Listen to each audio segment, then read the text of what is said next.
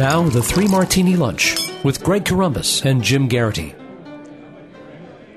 And welcome, everyone, to the Tuesday edition of the Three Martini Lunch, along with Jim Geraghty of National Review. I'm Greg Corombos of Radio America. We have good, bad, and crazy martinis for conservatives today. Jim is fired up and ready to go, but if he seems a little distracted, the Jets are unveiling new uniforms on Thursday, so he's cautiously dreading what they're actually going to come up with. I'm a traditionalist, Greg, so there's no way the new one can make me happy. well, they went back to the old ones, the ones that got you a, a Super Bowl title back in uh, 1969, and it did get you back to three different AFC championship games. A lot to live up to for the new uniforms, whatever the design is.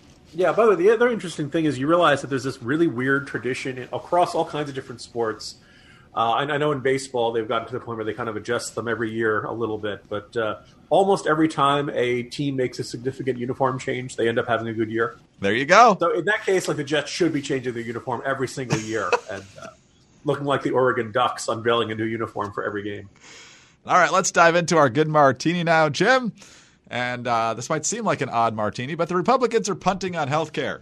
President Trump, who announced, or the Justice Department announced it was joining the fight to have the Affordable Health Care Act uh, struck down uh, due to the fact that there's no longer a penalty for failing to comply with the individual mandate. Uh, Trump then said the Republican Party is the, the party of great health care. And then Mitch McConnell said, um, well, you better come up with a plan then because we're not dealing with that right now. And so Trump has acquiesced, and here's his uh, mini Twitter storm from Monday. Everybody agrees that Obamacare doesn't work. Premiums and deductibles are far too high. Really bad health care. Even the Dems want to replace it, but with Medicare for All, which would cause 180 million Americans to lose their beloved private health insurance.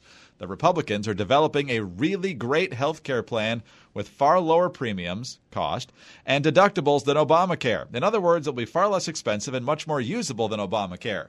Vote will be taken right after the election when Republicans hold the Senate and win back the House. It will be truly great health care that will work for America. Also, Republicans will always support pre existing conditions. The Republican Party will be known as the party of great health care. Meantime, the USA is doing better than ever and is respected again. So, apparently, just like Nancy Pelosi, he thinks pre existing conditions are a good thing. Uh, providing coverage for pre existing conditions is probably what he means there. Jim, frustrating that after five going on six election cycles, the Republicans still don't really have a plan to deal with this. But the bottom line here is, is that a specific plan would, would get eaten alive heading into the 2020 election, which uh, could not only hurt Trump's reelection chances, but could endanger Republican control of the U.S. Senate here. So while it's frustrating that uh, a fix and a replacement have not happened, waiting till hopefully Republicans have control of uh, more than they have right now is not necessarily the worst idea. Look, this is a, a you know silver lining to a dark cloud type good martini here look, conservatives have broad principles on healthcare reform and the idea of how you should be getting health insurance and how you should be paying for health insurance. But if we really look at it, these are generally not popular. Um, and it's not a matter of ultimately what people want is to have the very best health care and all of the options and to keep their doctor and to choose a new doctor if they want. They want as many choices as possible. Um, they want to have their employer pay for it um, if they don't have an employer, they want the government to pay. They want somebody else to pay for it, and unlimited options and the very best care. And that doesn't really work that way. Um, now, a lot of my colleagues have pointed out the, a great deal of uh, uh, bright, insightful analysis, pointing out that you know health insurance and healthcare is one of those circumstances where you're very rare. You know, as much as as much as Americans complain about out of pocket costs for the copay, for the deductibles, uh, for services that are not covered, that sort of thing um, that ultimately it's very rarely a circumstance in which you're shopping around, right? It's not like you can go on to Expedia uh, and say, hey, you know what? I need an emergency room visit. Which one's going to give me the best cost? You know, because of emergency, the nature of emergencies, you'd rarely have the opportunity to shop around. Even for certain uh, uh, treatments that aren't necessarily immediate emergencies where they got to stitch you up that very second, you generally don't want to take a great deal of time to shop around. And it's you know the, the, complicated process of billing means you very rarely have a big list of this is how much it costs for all these different medical services. Um, so I, one of the things people pointed out, and I think Kevin Williamson has laid this out.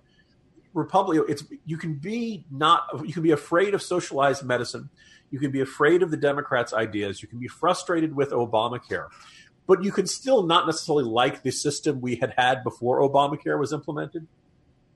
Every time you go to the prescriptions and you're not 100% sure how much it's going to be covered by insurance and how much it isn't, and how much is your out of pocket, and are you up to the deductible for this year? There's a lot of calculations in this. It gives you this uncertainty of how much am I really going to have to pay for this.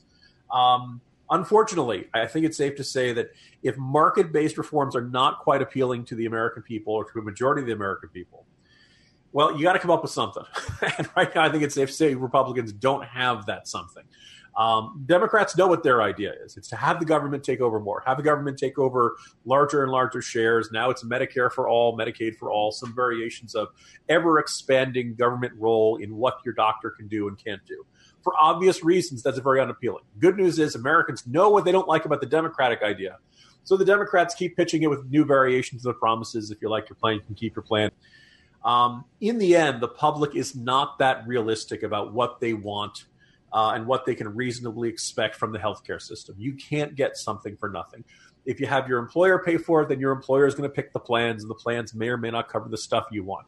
If you have the government pay for it, the government will start saying, well, we're going to reimburse this much for this procedure, and we're not going to reimburse more for that procedure, and it starts interfering with the decisions.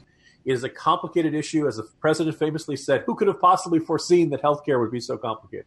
But that is where we are, and that's what. Uh, uh, look, I don't think there's any point in trying to force through an effort at healthcare reform when you don't control the House and you don't have a plan that would unify your party, much less the American people. That's where we're at, almost a decade now after this became law. So, other than getting rid of the mandate in the tax bill and uh, a couple other uh, tweaks here and there, it's been a very frustrating process. All right, let's move on to our bad martini now, Jim. And a little known senator from Hawaii named Brian Schatz is introducing a constitutional amendment to ban the Electoral College. Even MSNBC admits that there's 0% chance of this actually succeeding.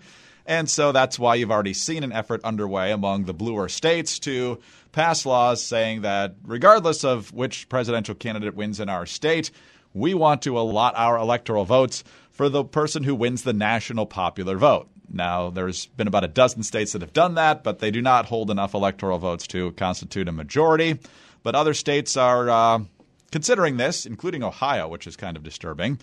There has been an ongoing push to abolish the Electoral College. Uh, we saw it after George W. Bush beat Al Gore, and we saw it again after uh, Donald Trump beat Hillary Clinton since she won the popular vote. I remember Eric Holder going on Bill Maher's show the same week and saying it's time to abolish the Electoral College. And more and more people have gotten onto this bandwagon, one of which is Beto O'Rourke, the former Texas congressman who is now running for president after losing his Senate race to Ted Cruz last year. He was at something called the We the People Membership Summit in Washington. It's sponsored by Planned Parenthood, Sierra Club, and the Center for Popular Democracy Action.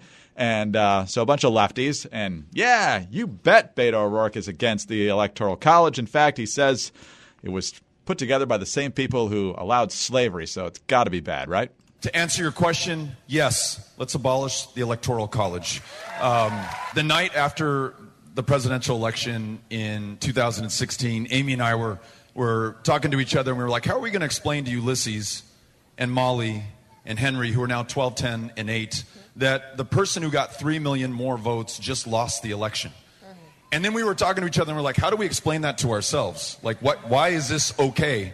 Um, this is one of those bad compromises we made at day one in this country. And there are many others that we can think of, and they are all connected, including the value of some people based on the color of their skin there is a legacy and a series of consequences that have persisted and remain with us to this day. And this conversation about how we repair the damage, how we make things right, and how we keep from committing the same injustices going forward is squarely connected to the reason that we are all convened here today, and that is fixing our democracy. So, yes, if we got rid of the Electoral College, we get a little bit closer to one person, one vote in the United States of America. There was one really bad compromise that the founders did, and that's the three fifths compromise. You can go back into history and understand why they, they, did it what they did. But the Electoral College, the, the, the, left keeps trying to tie this into racism and slavery, Jim. And what it really goes back to is the supremacy of states. You go back to the founding, and the states were the big thing. They wanted to form a, a national government to take care of things that individual states couldn't do on their own. And now that the government's gotten so huge, people just don't get that anymore. I'll make one minute uh, molecule of credit to uh, the senator from Hawaii and observe that um, I pretty much I pretty much like the Constitution the way it is. Uh, I, I, pretty much uh, believe you know I, there's not a lot where I look at it and I'd say oh I want to completely tear this thing up and, and change everything. But if you do want, we do have a process for changing these sorts of things. We haven't used it in a long time.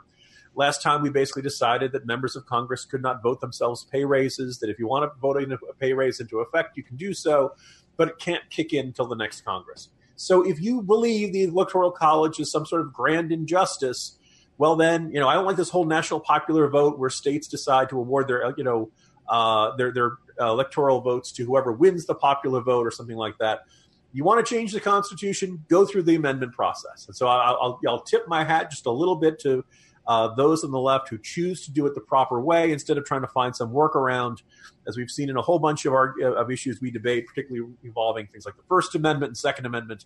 Uh, the attitude of a lot of, of, folks on the left is to just if there's, a part of the Constitution that's inconvenient, just ignore it. Um, now, when he says this whole thing of you know how do we explain to our children, you know, that the person who get the most votes didn't win? Well, you show them a copy of the Constitution, Congressman. That's this isn't, you know, it, it, didn't sneak up on you. It's not like this suddenly appeared out of nowhere. You see the same argument. People say, "Oh, why do why is it so unfair that Wyoming has so many, has two senators and so does California?" Well, we had this dispute because people worried the big states were going to always get their way and the little states weren't.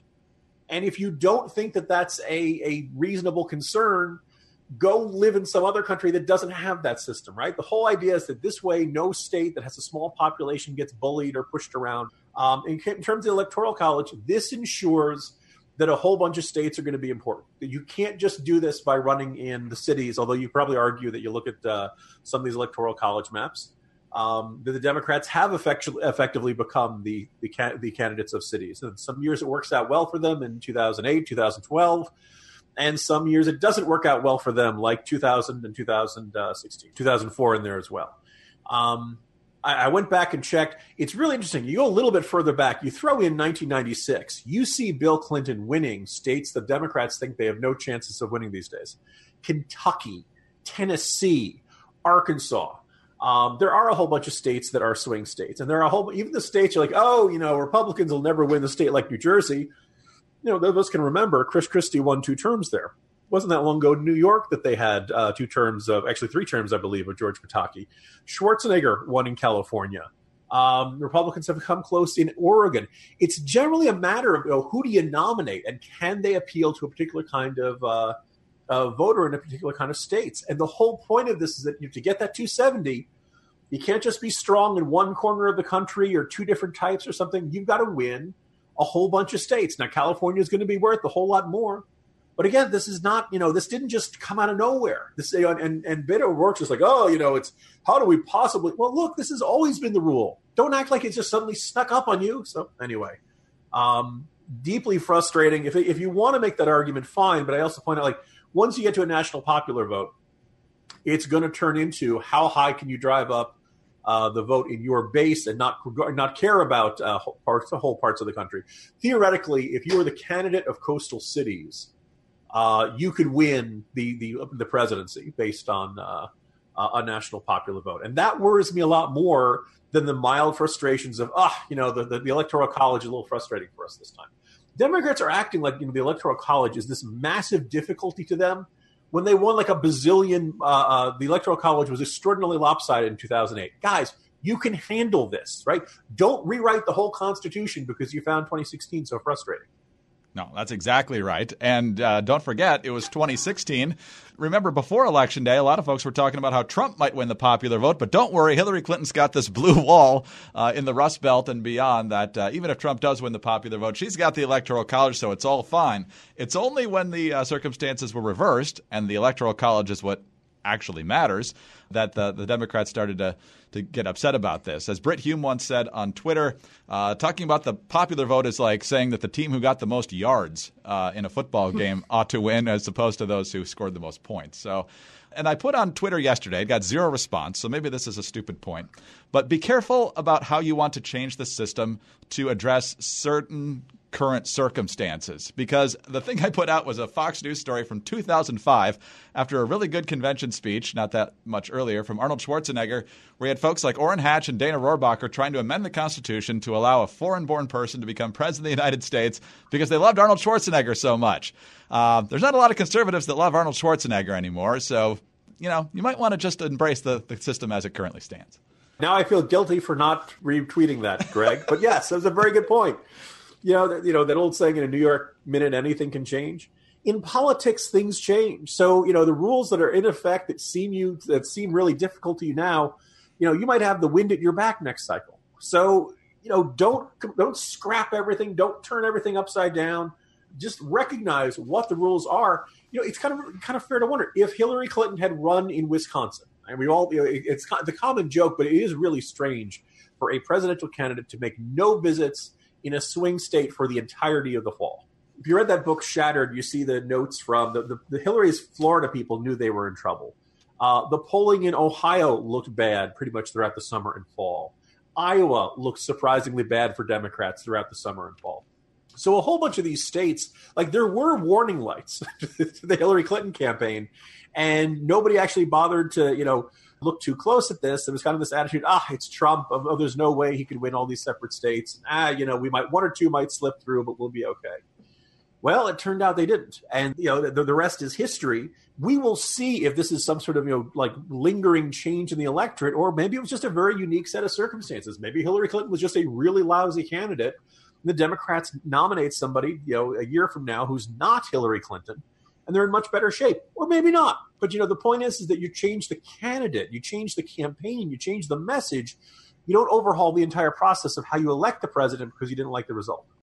All right, let's move on to our crazy martini now. And Jim, apparently, there's only so much room for guys in their upper 70s running for the Democratic presidential nomination. But the fact that Joe Biden's having trouble might mean somebody who said they're getting out could be getting back in. Axios, with an alleged scoop from Mike Allen.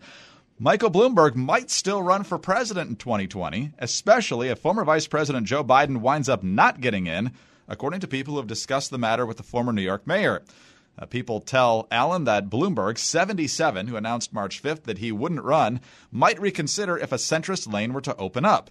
The most likely scenario for that would be if Biden, 76, whose displays of public affection have burst into a major issue, uh, were to become an issue where he either doesn't get in or flames out quite quickly. Bloomberg believes that uh, they would be fighting a bloody fight for the same slice of voters, and that's why he didn't think that he and Biden could both be in the race. He assumed Biden was running. And of course, they remind us that Bloomberg is worth $58 billion. So if he were to get in, uh, he can certainly make a big splash in this race. So, Jim, what do you make of uh, the rationale where someone in this world is saying, well, if Joe Biden's not running, maybe I have a chance? Well, I'm gonna I'm gonna do some kind of uncharacteristic, Greg, and say you know there was a certain logic to Mike Bloomberg's assessment. Uh, that you know Mike Bloomberg was you know seen as pro Wall Street. I think we could probably argue he, he was pretty pro regulation. So you know, being pro Wall Street is not necessarily pro free market. Um, but look, you know, in the current populist mood of, of the populist grassroots, et cetera, that yeah, there was a bunch about Bloomberg. All the soda bans in the world um, were not going to change the fact that he was an older white male who was a billionaire. And uh, uh, as as much as I think the idea of you know Bloomberg versus Trump 2020, pick your Manhattan billionaire, America. Um, it kind of you know as much fun as that would be, I think a lot of Democrats would be frustrated and stay home. But Michael Bloomberg can look and say, hey, you know what? I ran the biggest city in America. Uh, maybe the greatest city in the world for three terms. The earth did not crash into the sun. Took over right after 9 11. Um, yes, I banned dancing like it was footloose, but uh, you know, I, I deserve I, I, deserve to have my my place on stage too. The you know centrists in the Democratic Party need a voice, and I should be their voice. oh, by the way, I have $58 billion and I can bury any one of you punks in negative ads. So if you're really rooting for chaos on the Democratic side, if you're rooting for Thunderdome, two two men enter, one man leaves, or however they choose to identify. Um, then this is this is the scenario that looks pretty tempting. That, you know, yeah, Biden would bring out the old Obama crowd. It'd be kind of interesting. Uh, the Axios newsletter says this morning that the Biden folks think the Bernie folks are fanning the flames of the "oh, Biden touched me here" uh, and I felt uncomfortable stories, uh, and that the Biden the Biden team wants to destroy the Bernie team.